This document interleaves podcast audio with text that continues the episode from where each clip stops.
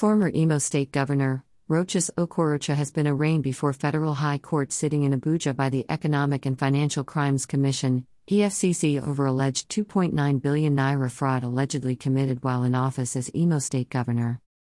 EFCC recently invaded Rochas Okorocha mansion in Abuja, broke through the roof and ceiling into the room the former governor was hiding and took him away like a high profile terrorist. EFCC in a press release said they took the action of invading Rochas Okorocha house because he jumped bail and refused to show up in court against the conditions or rules with the earlier court bail order granted him by the federal high court sitting in Abuja.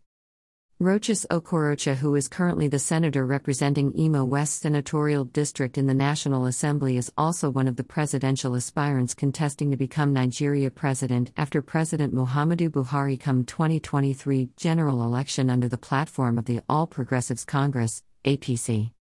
Greater than view this post on Instagram. Greater than. Greater than.